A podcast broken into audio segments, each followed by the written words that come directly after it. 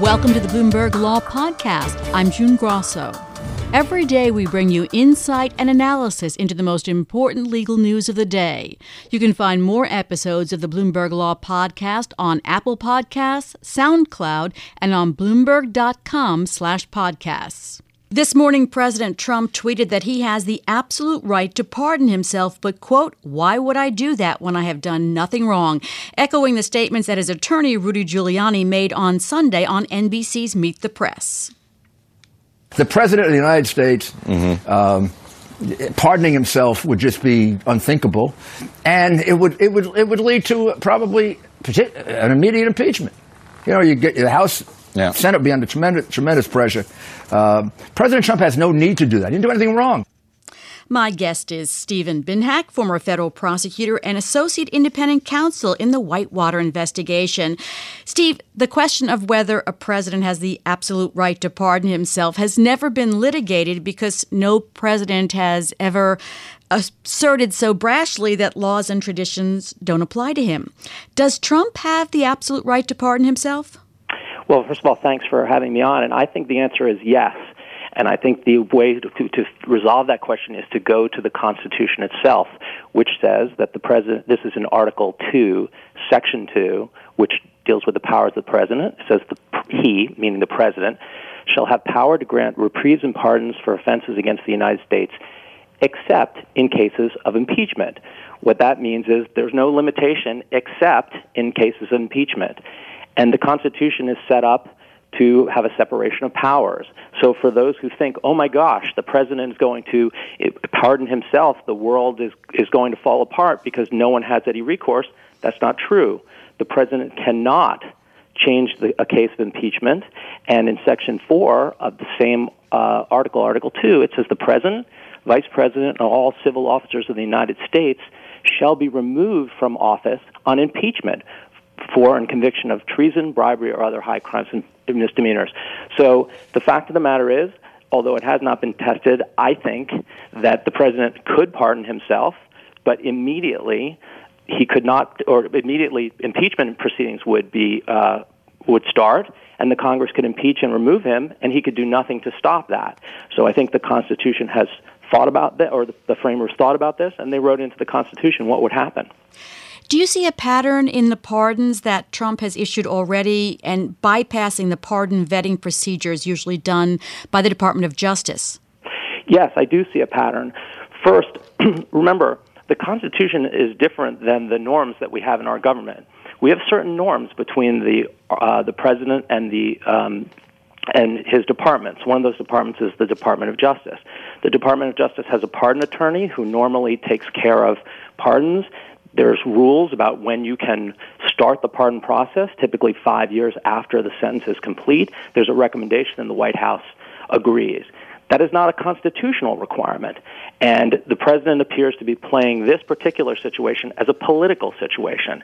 And that means that he will, if he wants to, over uh, ignore the norms and the regulations that are out there. No constitutional requirement that he that he follow them, and he will have to live with the political consequences of his um, pardons. I think these pardons are set up to gradually step us up to the point where the president could um, could pardon himself. That is, you he's starting with Arpaio and going, you know, to Mr. D'Souza.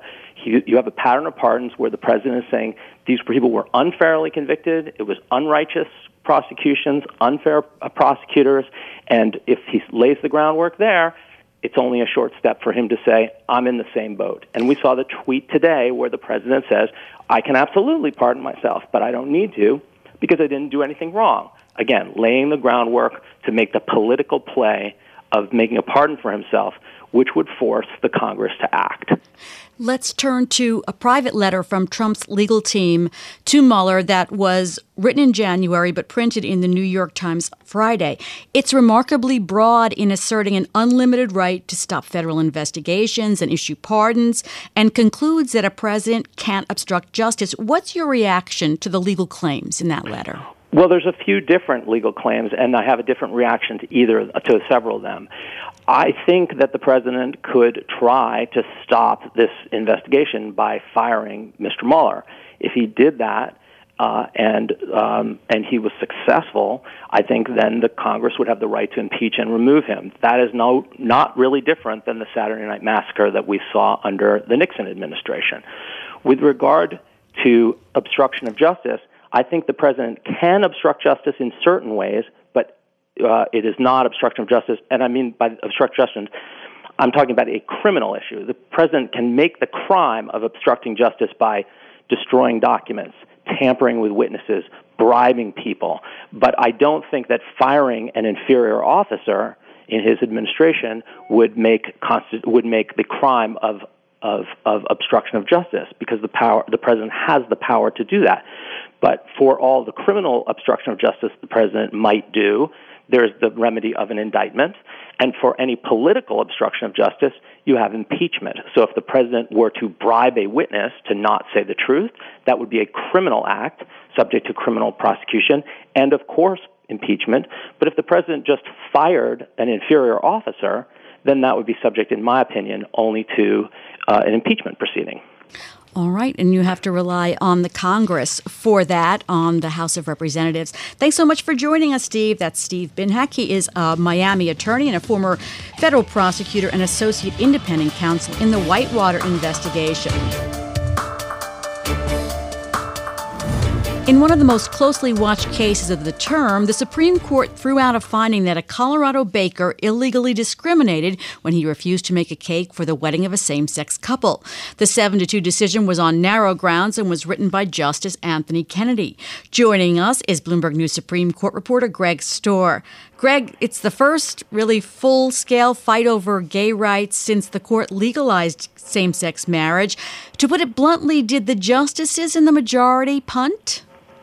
They did punt to a large degree, June. Uh, they decided the case of Jack Phillips, and it's not clear they decided any more than that. And it, actually, it turns out there's even some disagreement as to exactly what it means for Jack Phillips. Essentially, they said that when considering his case, members of the Colorado Civil Rights Commission uh, held an animus towards religion, and because of that, uh, the finding against him couldn't stand. And it seems that both sides can claim victory or are claiming victory. The ACLU, which argued for the gay couple, has released a couple of uh, press releases, and they said the court rejected the argument that businesses have a constitutional right to discriminate against LGBTQ people. Is that did the court actually do that?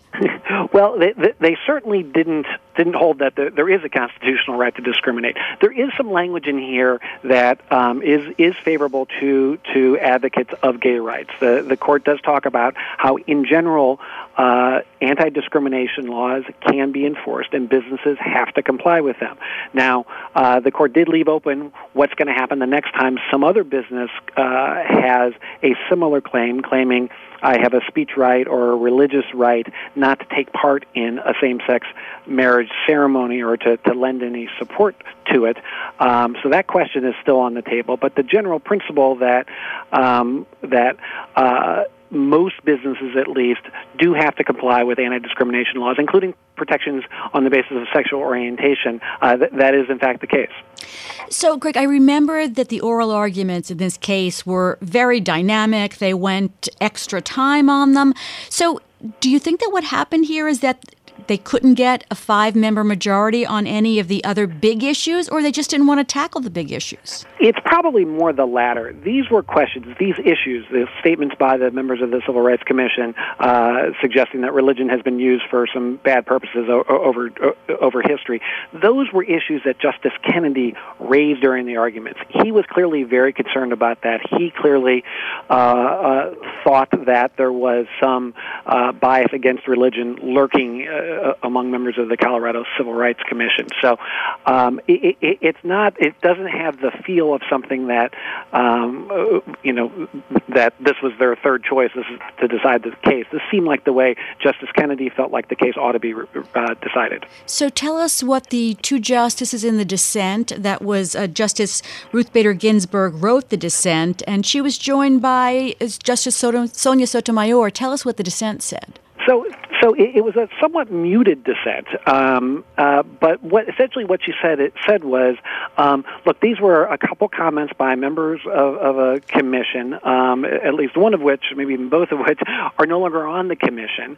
Uh, this is a case that went through a lot of process and it through an administrative law judge, um, through uh, uh, the, the, the courts, um, and so uh, she essentially said it, it's hard to see how that, you know, any that might have existed among, you know, as demonstrated by a couple comments, uh, how that should be allowed to override in this particular case this general principle that uh, that that uh, uh, gay couples uh, are entitled to be protected from discrimination under under Colorado civil rights laws. Could this have any significance or point toward what may happen with the Trump travel ban, where the allegation is that it was based on animus? I don't want to read too much into this. I, I think what you can definitely see in this case, so that so there were seven justices in the majority, Justices Breyer and Kagan, who uh, you know tend to be with the liberal wing, joined the majority. A little bit of a, a consensus ruling. Um, one can imagine that that sort of model may happen again with the travel ban. Very different issues remains to be seen. Um, it, it, it, it's you know hard to sort of project too much from one case to the other, but it's certainly at least a sign that uh, in one case, in this case, some members of the court were able to bridge whatever differences they had. Will the case have any impact at all on states that have laws that bar discrimination based on sexual orientation by establishments that do business with the public, or is it just that it won't have any effect on anything at all? Well, it will certainly be cited an awful lot because there is language, as we were discussing before, that, that says that in general laws like that are enforceable against against private businesses. Whether it's dispositive, whether it tells you what the answer is when you get a case like this, that remains to be seen. There is another case, I should say, that the court could uh, agree to take up in the next couple of weeks. It involves a florist in Washington State. Uh, very similar thing. She didn't want to uh, provide flowers for a same-sex uh, wedding, and so it's possible the court will will decide we're going to take up that case and actually decide these big questions. So, uh, Greg, did you see, uh, you know, the language that Justice Kennedy has used in the cases involving gay rights? Did you see that in the opinion?